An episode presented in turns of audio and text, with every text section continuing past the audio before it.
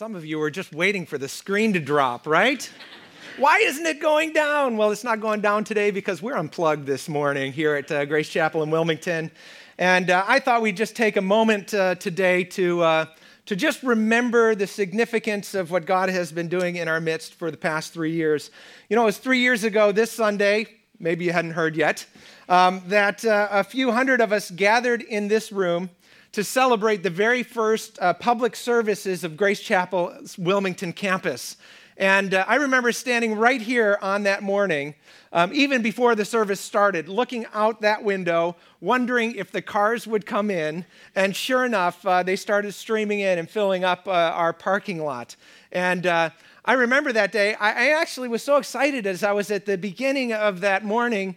Um, I think during the announcement time, I reached in my pocket and I felt my uh, my cell phone that then was a, also a camera, and I pulled it out and I said, just wait a minute, I want to take pictures of everyone here. Do you remember that, some of you? And uh, here are the four pictures that I took on that morning at those two services. Maybe you recognize yourself in some of these. There's the first, the second. Um, and then at the second service, here you are. Man, what a good looking group of folks. If you were here on that Sunday morning, that very first Sunday morning, would you just stand up, please? I'd love to know how many of you here this morning were there on that very first day. That is remarkable. We're so glad that you've joined us. That day, it just wasn't uh, the Wilmington folks. We had a lot of Lexington supporters who came over. We had friends and family. My parents and some clan from Syracuse came down. So uh, we filled this place with some ringers. But, uh, but look at us now and think of how many of you weren't here on that day who are here as a result. What a great, great uh, morning uh, to remember that, to reflect on God's faithfulness to us, um, that's what I'd like us to do. I'd like us to um, consider for a few moments the significance of the relationships that have been formed here and how much they, those ties, mean in our life um, as individuals and as a church. And I want us just to acknowledge how good it is uh, to be on mission together, that we are partners in the work that God's called us to do. And as we consider these things this morning, I'd just like us to remember that we're in the midst of a series we're calling Everyday Matters. Um, and uh, in this series, we're discovering that God just uses the ordinariness of our lives and He leverages it for His purposes. That there's no aspect of our life that is uh, too mundane, too ordinary, too matter of fact, that God can't move in and use it uh, for uh, His purposes, for the saving work that He's doing in this world. And so, um, last, uh, we started by talking about how our neighborhoods matter um, our, our, relationships in our neighborhoods. Uh, last week, Pastor Brian spoke about the significance of, of the daily grind and how what we do at home matters. It's actually the first of a two part message. He's going to bring the second message um, next week on the home. And today, on our third anniversary day, we're going to focus on the importance of our life as a church. We're going to be thinking about how our church matters. And as a way to frame our conversation, I'd like to bring us this morning uh, to a passage that's found in 1 Peter chapter 2, verses 4 and 5 and verses 9 through 12. And so, what I'd like to do is I'd like to share some reflections on this passage and its implications for us. I want to tell a couple of stories and maybe have uh, somebody share a part of their story as well. And then at the end of this service, I'd like for us to, uh, to join in and uh, to mark the moment together in a significant way. So if uh, you have that tile that was given to you on the way in, uh, hang on to that for later in the service. If you don't have one, that's all right. We have some at the tables up front that we'll use later in the service. So 1 Peter 2. Let's hear God's word together. As you come to him, Jesus, the living stone, rejected by men but chosen by God and precious to him, you also, like living stones, are being built into a spiritual house to be a holy priesthood offering spiritual sacrifices acceptable to God through Jesus Christ. You are a chosen people, a royal priesthood, a holy nation, a people belonging to God, that you may declare the praises of him who called you out of darkness into his wonderful light. Once you were not a people, but now you are the people of God. Once you had not received mercy, but now you have received mercy. Dear friends, I urge you as aliens and strangers in this world to abstain from sinful desires which war against your soul. Live such good lives among your unbelieving neighbors that though they accuse you of doing wrong, they may see your good deeds and glorify God on the day he visits us. Now, at the time that Peter wrote these words, he was using some very familiar imagery. Um, and as listeners during that day would have heard these words read to them or read them themselves, um, an image would have come to every one of their minds. Uh, the stones, the spiritual house, the royal priesthood, the spiritual sacrifices. It would have all brought to their minds thoughts about the temple in Jerusalem. Now, before Jesus comes onto the stage of human history, the focus of worship for God's people was at the temple in Jerusalem. It, it found its center there. And in so many ways, that physical building represented uh, their connection to God. It was within the temple that the priests did their work, the priests who were acting as, uh, as connectors, mediators between God and, and God's people. There they would make sacrifices, there they would offer prayers, there they would burn incense.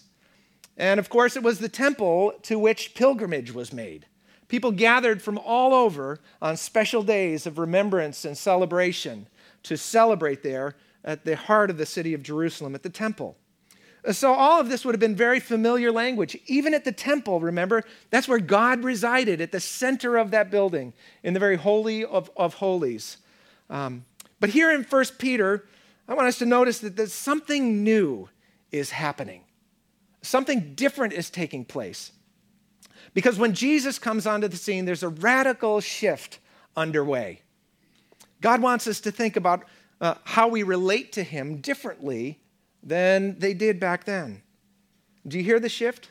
Listen again. As you come to Him, you living stones, Jesus, rejected by men, but chosen by God and precious to him, you also, like living stones, are being built into a spiritual house. You see, there's a move afoot. There's a change in the wind about how we see ourselves and our experience of worship. And it's a shift that informs how we think about who we are as a church here at Grace Chapel in Wilmington. And the shift is this that the church is not a building, the church is a people. You see, the church isn't a building that people establish, the, the church is a people that God is establishing. It's not a building where we gather to do things here at this place, but it's a people through whom God does his things. Now, I remember the early days when we began to think about uh, launching a campus, uh, a, a new campus of Grace Chapel. And we had this vision that we sensed from God to, uh, to continue growing Grace Chapel, not through planting another church, but through establishing some campuses around the Boston, greater Boston area. Now, as we entered and embarked on that process, you know what the first thing we did was? It wasn't scouring the area looking for property. That's not where we started. We didn't uh, hire a realtor and start our pursuit of finding a place. What we did was we started by thinking about the people that might make up this church. We, we began getting out lists of people and, and pouring over names. Uh, we began by meeting with people in small gatherings to see if this vision started to resonate with some that were around us. Uh, we began looking for people who would help us in the task, not just who would be led by us, but who would lead with us, who would be in charge and oversee Kidstown ministry and the youth ministry, who, would, who would lead small groups of life communities all around. And so we, we just looked at, poured over names of people, many of whom are here today. Um, and so then we started thinking about where those people lived and who were their neighbors. So we started pulling out maps. We started pinpointing each one of you on a map and seeing what your connections were to what parts of towns and so forth, and uh, who your neighbors might be. And then, of course, we invited people in. We invited people in to consider joining with us. We asked for 200 people who'd commit to a year to worship with us and to serve with us, many of whom are still here this day. You know, it's interesting because in the, in the early days, we didn't even exactly know where the church would meet. Uh, you remember, some of you remember us calling it uh, not the Wilmington campus, but the new campus. And then we found a collection of people around Reading, and then what did we call it next? We called it the Reading campus. Well, we had to swallow our words because it wasn't until we found this lo- location that we realized that we really are going to be the Wilmington campus because the building itself was in Wilmington. Who knew? Um, but that's the way it should be, right? That, that you don't start with bricks and mortar, you start with human beings and hearts. You start with finding out what God's doing in the lives of people. During the offertory, we saw a few pictures from that construction project of, uh, of this former Casa di Fiore as it was transformed into what it is today. As I think back on those days, I do think it was fun to see this building take shape. Uh, I loved uh, seeing it transform from the Azalea Ballroom right here with that, uh, you know, that beautiful? Some of you wish we were back in that day. There was 1,500 pieces of little crystal that needed to be taken off of that. Let me just tell you, that was, I didn't do that. But uh, it was great to see the walls go up. It was great to see the ceiling tiles come in and uh, the carpet start to be laid. There's our lobby being transformed right before our very eyes. Every morning I'd walk in and I'd get excited. My pulse would quicken because I knew we were getting closer uh, to our opening. Um, but, but again, it's not the building that, that matters most. Um, the building going up was per, uh, impressive, but the real heart of this place was what God was doing in the lives of people. And, uh, and I, I, I, remember waking up uh, or coming up to the campus one night. It was actually late night, about 9:30, quarter to 10, um, to show my father-in-law around the place. Uh, all the lights were out, and uh, it was in disarray. And obviously, it was after a work day here, and there was cement on the floor and dirt and all of it. But we were walking around, imagining what might be someday. And as we were there, suddenly we were probably back here in this area, and I hear a door open on the other side of that lobby. And I'm like, who has the key, first of all, and who's coming in the building? So I, we, we, ducked, we ducked away, probably behind that wall. And then we peeked around, and you know what I saw? This is what I saw Peter. Peter Salahian was here with his dad, Tim, and his grandfather. And you know what they were doing?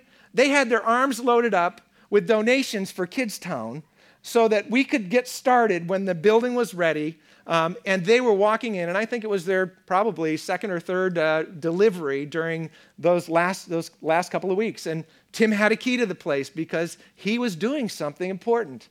And I remember when I saw Peter and I see this picture, I remember this is what the church is about. It's about a human being who's seeing what God is doing in the life of his family and in the life of a congregation. Um, here, Peter, at six, I don't know, six or seven years old, was able to see that God is a God who's at work and that God builds his church through individual lives. Um, that's what the church is about. Um, that's what's at the real heart of, of what God is doing. It's with people. And here's Peter, one of our living stones that God is building. And so, over the years, as God has brought many of you to this place, more than to a place, He's brought you to a people. The church isn't just a building, but a people. The second thing that uh, Peter tells us, not that Peter, but the Peter in the Bible,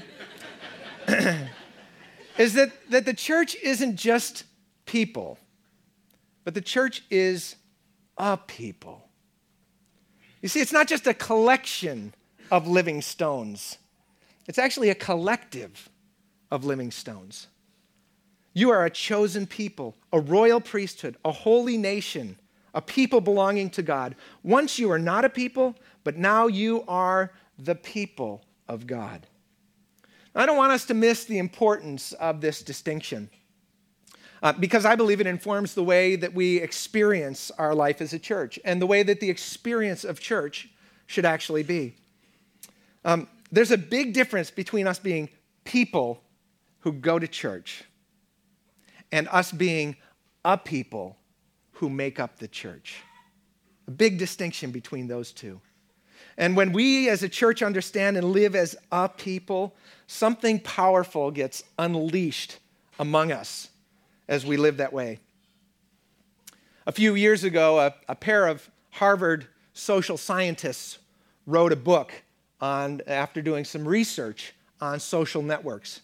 And the title of the book is connected the surprising power of our social networks and how they shape our lives. And in their book, the authors, Nicholas Christakis and uh, James Fowler, they explained that a social network is different than a crowd uh, or just a group. They said if you were to look at a crowd of people on a social map, it would look like this, or more, however large the crowd is. Uh, many, um, many circles, um, and in and of itself, a, a fairly potent force. But a social network looks different. A social network looks like this. You see, between the circles, there are, there are ties, relational connections. And, uh, and suddenly we realize that, that not only are we individuals that come, but we're in individuals connected to one another.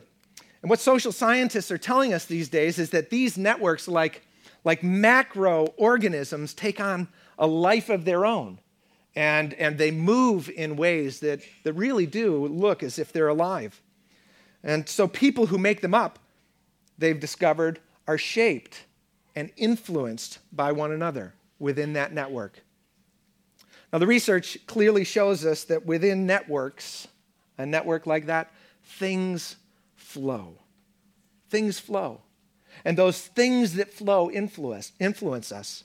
Things get introduced into the network on one side and make their way through the network, changing the entire structure. Like waves, it ripples throughout. And so they speak to it, they speak about it as, as if it's a contagion. You know, we talk about a viral video because it's contagious, it spreads from one place in the network to another. So, what kinds of things spread? All kinds of things spread. Everything. Behaviors spread through the network, both good and bad. Our life attitudes, our, our, our outlook on the world, um, our decisions to act or not to act in various ways spread through this network. Even emotions spread through the network. They, they charted uh, loneliness, the feeling of loneliness making its way through this social network. They said if one person is lonely in a network, that it can start to have an effect and make other people feel lonely, like a contagion. And so we're not only influenced by those who are directly next to us in the network, who we have relational friendship ties, but, but this is where the research gets really interesting. We are shaped not only by the person directly next to us, our friends, but we're actually shaped by our friends' friends and by our friends' friends' friends. Uh, a, a, degree of difference, three, um, uh, three uh, uh, what do you call that, generations out. People that we don't even know start to have an impact on us. And so, what the researchers say that the plain truth is, is this social networks tend to transfer and magnify whatever it is that they're seeded with. Whatever a social network is seeded with, with gets transferred throughout and gets magnified. And so I believe it's part of the genius of God's plan in the world to bring together not just people, but a people. And to have them relate with one another um, in, in, in relational ways. And uh, like stones of the temple wall, each stone touching another, not all of them related to one another directly, but together having a relationship that is part of a whole. And so through a people, good things flow, and our impact gets magnified. So the question is what gets seeded within the network of a local church or of the church that God's creating? I would suggest a few things. First, he seeds it with a sense of identity. Identity. It's, it's our view of who we are. So Peter, remember, says that, that there's a creator God who loves us and, and who longs for us and who chooses us, thinking clearly about each one of us and invites us to be his, chosen by God and precious to him. So our identity is that we are people of great value. Our identity is affected Something more, he also seeds the network with this pattern of how it is that we should live together, showing us a way to live, our conduct, how we choose to live. And the Bible tells us that we're a holy people, that we're to be distinctive from among the people that we live with, that we're to be set apart, that we're to have a different style of life and a different pattern of living. Not only to give in to our selfishness and sin, but actually to resist actively those places within us that lead us to, to places of darkness. And He calls us out of darkness and into light. And having been forgiven, having, been, having received mercy, he calls us to live good lives. Our conduct, how we choose to live. So, identity, conduct. And then he seeds that network with a, with a third thing that is a sense of purpose or mission. Several times he refers to our role as priests. You know, the, the role of the priest was, was the one who was the conduit between God and humanity, between God and, and the people. And so here he's calling each one of us to consider ourselves in that priestly role. That where we live, our, our mission is to help connect people with God. And that we really can live by the, by the quality of our life in ways that, that can accomplish that purpose. And that when people find themselves connected with God, they too become part of that priesthood of all believers. To live such good lives among our neighbors that they would see something in us that would lead them into a relationship with Christ as well. And so, this is the genius. Now we've got a network going here. But he doesn't call, it, call us to live in a bounded network. He calls us to live this way among our neighbors, among those who don't know God. That those network ties start linking to our neighborhoods, to our coworkers and their friends, to our family and the people around us. And if it's true that our friends and our friends' friends and our friends' friends' friends have an impact in our lives, then we, as we touch the network of the church into our social networks in the world, the church has an ability to have influence and to start to shape and to be on mission together. Wonder if you've found in your life ways to live like that, where you've just allowed yourself to be shaped by the people in this room, by the people who gather at the next and the third hour, to be shaped by God's church, to see yourself as living stones poured into by a God who created us, and then to take that and just be who you are in the relationships that you live in. It's why it's an ordinary, ordinary reality. It's an everyday kind of experience, but it's very significant, and networks have power that is greater than the sum of just its parts. Well, I thought it'd be good this morning to hear some stories about how this all works its way out and what it looks like um, how we as living stones make up the church and how we make a difference in each other's lives, and how God works through us to fulfill his purpose. So, the first person I asked to share this morning um, is Ivan Elias. Some of you know Ivan. Um, Ivan has been at Grace for almost two years now. Um, before that, wasn't a part of uh, Grace Chapel, and uh, I don't believe was a part of a church. But he became part of our church after we opened our doors. Um, Ivan told me, I'm scared to death to talk in public but I'll write something for you to read. So I said, okay. I said, well, why don't you send me a picture at least so people know who it is that's talking? So Ivan sent me this picture. Did I mention that Ivan is shy uh, and sort of afraid to be? But after this service, he'll be standing right there greeting at the door. So if you see somebody looking like this, you'll know who it is. Uh, let me read you a little bit of Ivan's uh, story. He wrote, A few years ago, I found myself living right across the highway from Grace as uh, they moved into the neighborhood. Inquisitive to learn more about this community and the church, I reached out to Tom. It was on May 21st, 2012, at 7:32 p.m. At that time, I wasn't quite sure why I reached out, especially since it had been years since I'd stepped into a church. Well, my grandmother had been a devout Christian ever since I was a child, and my mother was saved in 1993. I still recall not really believing it.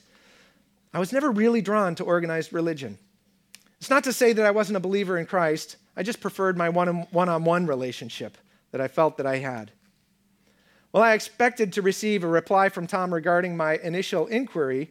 I didn't really expect it 16 minutes later. I just want to say it was Monday night, and I was actually in the building with a team, with a group from Alpha. So, uh, one of our first Alpha gatherings, and I got that email. Shot right back to him because I heard he was just across the street. And he said, Thus, by 8:15 on May 21st, 2012, I first stepped into Grace Chapel to learn more about the church that I'd driven past every day on my way home from work. He said that was 727 days ago. Over the last 727 days, a lot has certainly happened.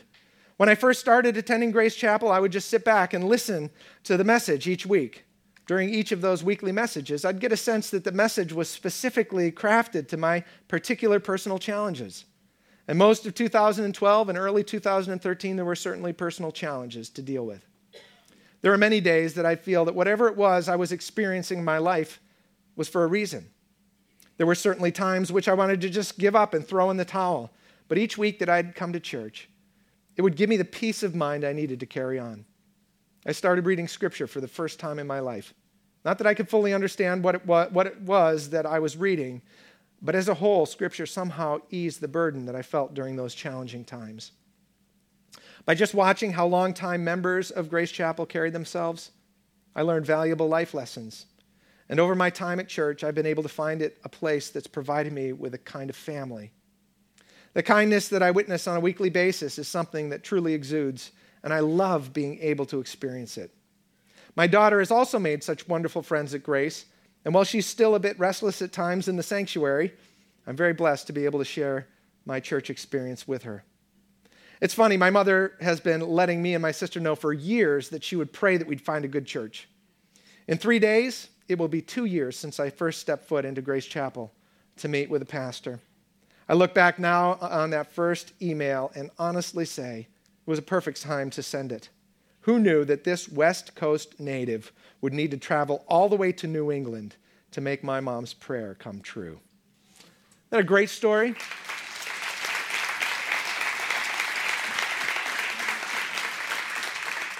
You hear the power of that network at work the power of living stones being influenced uh, to one another and on one another simply by being around each other and sharing each other's lives. Now, there's one more story I'd like to share uh, before we uh, embark on this little uh, moment. Uh, and it's uh, from a person who's been part of Grace Chapel for, for 20 years. Two years, the first story, two decades, the second. And the person is Bonnie Doremus. So Bonnie's going to come up, and I think she's bringing Matt along to be her moral support. I did twist Bonnie's arm into coming up and actually sharing. So, Bonnie, we're so glad that you're here, and thanks for coming to share. You too, Matt. Thanks. I couldn't get away with I couldn't get away with having a picture up, so I get to read. So, three years ago, we had the opportunity to be a part of the leadership team looking to start the First Grace Chapel campus. After 16 years of attending Grace Chapel in Lexington, this decision was very difficult for us because it would mean not, not only changing where we went to church, but also how and with whom we did church. We weren't quite sure what this whole campus thing would look like and how it would work for our family. Change is never easy, but we really felt that the Lord was calling us to step out of our comfort zone, like now, and take this step of faith. From the very beginning, the Lord was continually confirming to us that this is what He wanted us to do, and as the Wilmington campus began to take shape, we knew this is where He wanted us to be. Only a couple of miles from our home, we felt that this was a great blessing and an opportunity for us to reach out in Jesus' name to the community in which we have lived for the last 24 years. It has meant so much for us to be a part of such a vibrant community of faith which supports and encourages one another. On a personal level, Shortly after the launch of the Wilmington campus, our 21 year old son had a serious accident that led to a head injury. When it happened, we found ourselves recipients of an overwhelming outpouring of prayer and support from so many of you.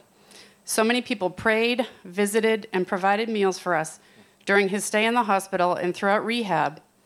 Ironically, we had only just met Ivan, whose story you just heard, and were pretty overwhelmed when he and his mother visiting at that period of time from Texas, I believe, um, visited our son in rehab, unbeknownst to us, to pray for him and leave some fabulous homemade Mexican food for us to enjoy.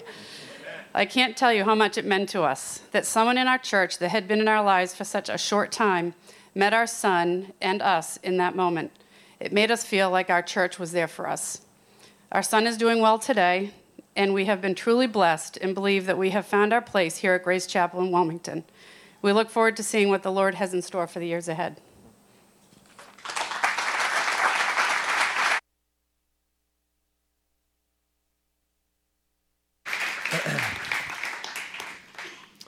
You see how the uh, living stones uh, connect to each other? You know, the truth is, even if, uh, even if you're a stone that's on the southwest corner of the build, a spiritual building that's being built, you, you have an impact on the northwest corner. That together we are we're united in the thing that God is building. I also want to thank Bonnie for just living out what she mentioned. She wanted to be a, a, a witness in the community to Jesus' love. Um, Bonnie and a team uh, spearheaded um, just this past Friday night uh, hosting um, Wilmington High School's pre prom promenade, where all the couples came out. And we hosted it right here at Grace Chapel. And uh, this is a picture of that event uh, in flow. And that is our, the front of our uh, sanctuary right here. Uh, Bonnie and her team pulled that together just and gave it to the high school in town. We had hundreds and hundreds of people here uh, before prom this past Friday night. So thank you, Bonnie, for that as well.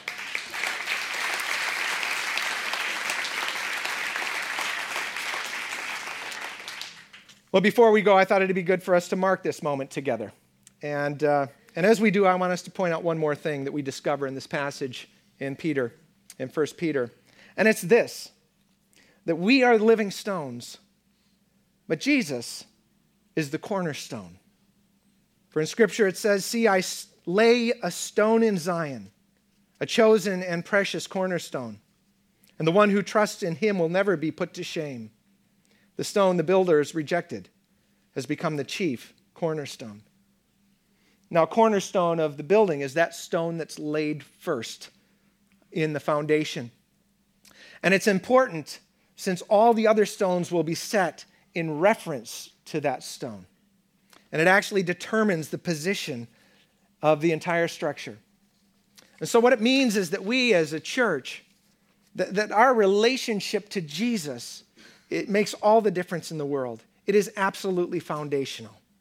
He's the one that brings all of these stories to life. He's the one that gives shape to our church. Uh, the church is not just a building, but a people. But not just people, but a people. And not just a people, but a people who have Christ at the center of our life together. So, to remind us of all of these things, I'd like us to create something together. In the front of the sanctuary, uh, there are tables, and on each table, there's a panel. And uh, on the panel, in your hand, you can reach into your pockets or wherever and pull out a tile. Uh, these are tiles representing the stones that we are, the living stones. What we're going to do is we're going to bring these tiles and dip them in the glue that's on the uh, plates and place our tiles on the panels. And uh, the glue goes, by the way, on the side of the tile with the ridges um, so that the flat surface stays on top and is visible. What I'm going to invite you to do is, uh, and we'll have ushers help you guide, guide, us through this process, and the kids are going to come first. Um, as you come down, dip your tile in and set it on the panel. And this week, we're going to assemble these panels into the form and shape of a cross.